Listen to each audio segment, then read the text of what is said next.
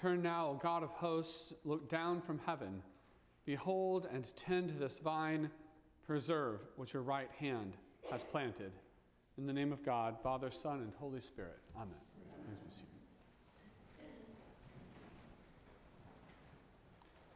Jesus is our unexpected Savior. Jesus is both our judge and our advocate. I don't know how many of you are familiar with um, Studio Ghibli, but I'm a big fan. So I'm going to tell you about this for a little bit. Maybe your kids have seen this, or maybe your grandkids. If not, go home and rent a bunch and watch them with your kids and grandkids. So, Studio Ghibli is an animation studio out of Japan um, by uh, the director and chief animator Miyazaki, who keeps retiring and then keeps coming out of retirement and making a new one because he's so abundantly creative. Now, in the United States and kind of in our Western encounter with animation, we tend to encounter it as kind of um, for kids or something. Even say like Disney is beautifully well put together as it is, we consider it for kids. Now, some Studio Ghibli is okay for kids. You probably want to check the age range before you watch it because they can kind of get a little violent at times. But the main thing is that this Japanese animation is so beautiful. It's like a work of art being set in motion. It's like a watercolor or something being brought to life, and that's part of what draws you into the movie. And there's some themes in these Miyazaki films that are amazing. One is that it almost always has to do with the environment, like environmental degradation. This is post World War II Japan. And so um, he has this huge concern for justice, especially like earth justice, environmental justice. Some of them even explicitly have, or, or very clearly have, a kind of post apocalyptic, post nuclear war kind of vibe to it that they're fighting with. Another thing that's great about it, just keep this in mind for your kids and grandkids, is that they often have a strong female lead. Sometimes the strong female lead is a kid, which is really fun. Um, because again, we're sometimes not used to that in our culture. So that makes them really unique. But finally, now I'm getting at the reason why I'm grabbing this as an illustration, is that they have they don't have white hats and black hats. It's very rarely really clear who the good guy and the bad guy is in the film. And at the beginning, the person that you're pretty sure is the bad guy or the bad woman, as the case may be, it pr- pretty much becomes clear by about halfway through the film that it's not that clear cut. And that there's actually something maybe good or even redeemable about this character. And I don't want to give away any endings so I'm not going to give them away explicitly, but they almost always end with some kind of interesting reconciliation or transformation of the situation where no one has to lose for everybody to win. Can you tell I'm a big fan of this? I'm a big fan of this. So I think of one in particular. There's one called Princess Mononoke. Y'all can write this down. And the person that you're pretty sure is a bad guy, or in this case, a bad woman, um, turns out that she's doing what seems to be the bad things that she's doing because she's helping out oppressed women, especially women that are stuck in brothels. She's taking them out to this big fortress she's built, and she's sustaining it because she's turned the fortress into a firearms factory, and she's destroying the whole forest around her so that she can keep making firearms to sell and to protect these women. But the god of the forest is mad about it. So she's figured out that the best thing she can do is hire some hunters to go and hunt and kill the god of the forest. There's your setup. so it becomes really interesting. This is something that pastors have to keep in mind. Everyone gathered here this morning is, in, is suffering in some way or another. I know this because you're all human. And everyone here is in need of awareness and understanding and pastoral sensitivity and presence. And also, everybody here this morning is a sinner who is in need of being called up short, um, who is in need of being exhorted and called to account for our sins, you and me. And so that creates a kind of paradoxical task for the pastor. So there, I've set myself up. Now we're good. Our passage this morning in the gospel is really rich and difficult to unpack. It follows the triumphal entry. So Jesus has successfully come into Jerusalem and been recognized by many, many people to be the promised Messiah. And as soon as he gets there, the leadership in the temple, Pharisees, Sadducees, and other temple leaders, start challenging him. And this is the fun part because this is where Jesus is like, you know, deflecting all of their questions and worries and concerns in that awesome Jesus way of answering questions with questions and turning things on their head, and it's super fun so far. Then, when, they, uh, when, when it seems like he's put all of them in their place, that's when he delivers this parable. And it's a turning point because they perceive that it's about them.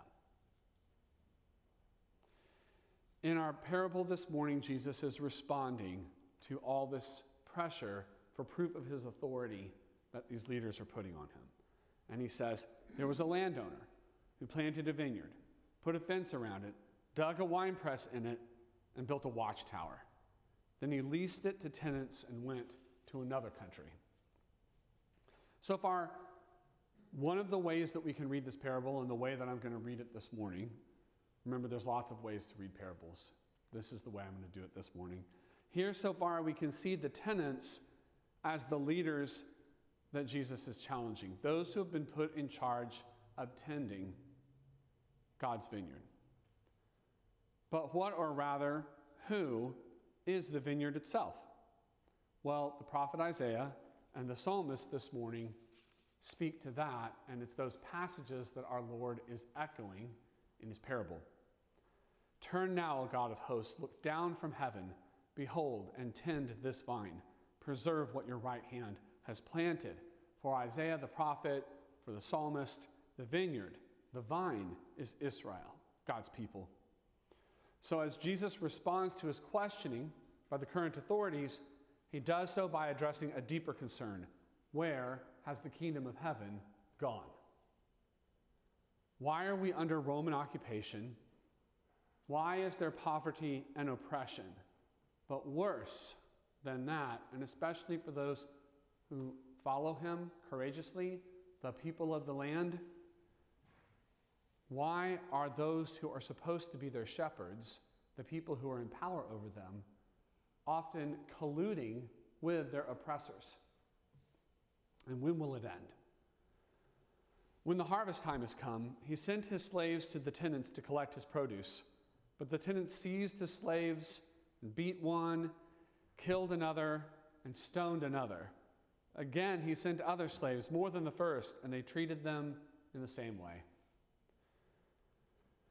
With this reading of the parable, what we can see here is that God keeps sending prophets to Israel to decry corrupt leadership and to seek the harvest of his people, the good fruit that he planted them to bear. Lots of metaphors being mixed. Just roll with it. That's the beautiful biblical world. Lots of overlapping metaphors. Finally, he sent his son to them, saying, They will respect my son. But when the tenants saw the son, they said to themselves, This is the heir.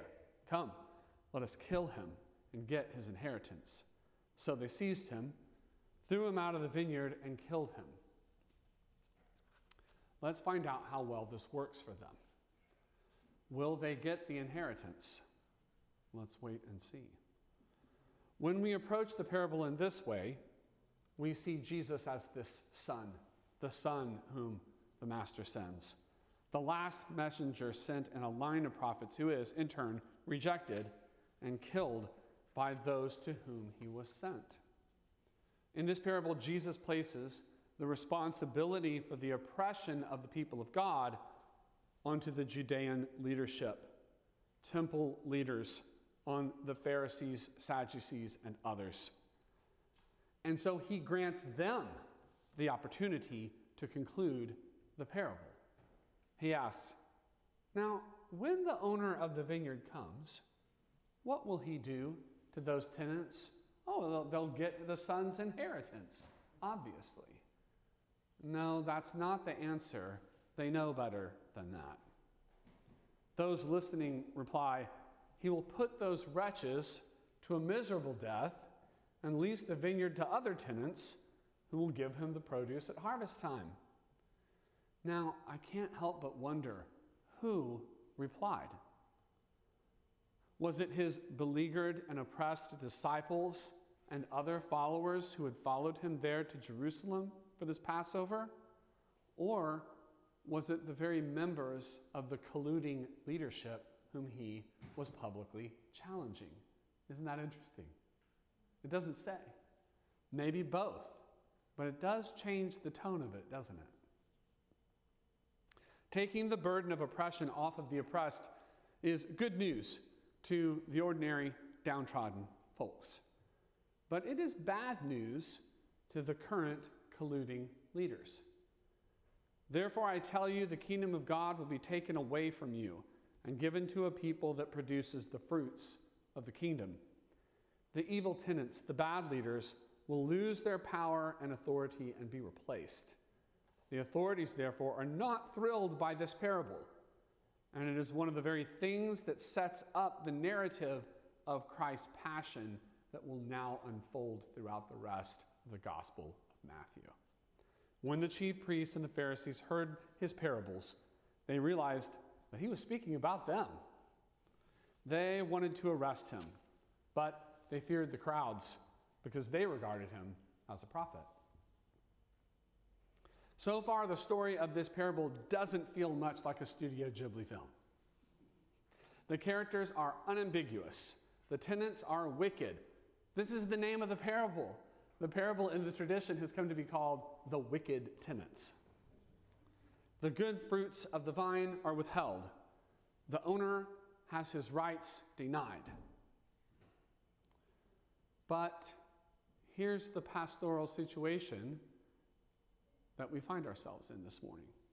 Everyone gathered here this morning is suffering and in need of pastoral sensitivity. I know because everyone here is human. And everyone gathered here this morning is also a sinner who is in need of exhortation and repentance. I know because I'm a human.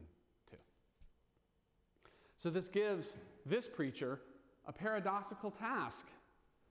Jesus addresses our problem today here as well, because as the people of God grafted onto Israel, things are not going great for us right now.